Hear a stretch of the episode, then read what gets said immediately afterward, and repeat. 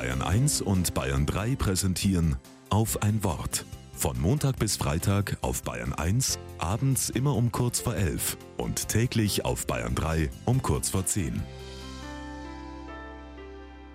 Mit Monika Urbasik. Mit manchen Menschen kann man ganz schön ins Staunen kommen. Wer aufmerksam durch die Straßen geht oder in seinen Bekanntenkreis blickt, wird sicherlich die ein oder andere außergewöhnliche Person entdecken.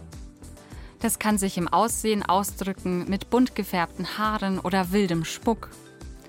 Das kann sich aber auch auf das innere Wesen beziehen, wenn jemand zu ehrlich ist oder zu laut, zu offenherzig.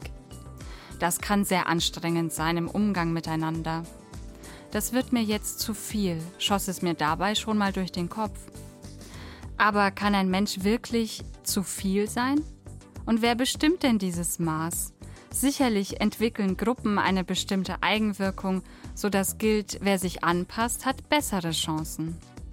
Aber was ist, wenn sich Menschen nicht anpassen können oder nicht anpassen wollen?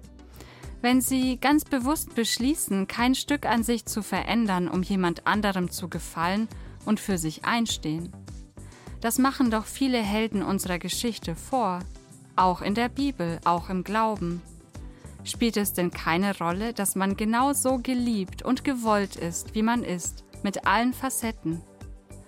Und während der nächste Paradiesvogel an mir vorbeimarschiert, frage ich mich, wie viel gebe ich von mir auf, um dazuzugehören?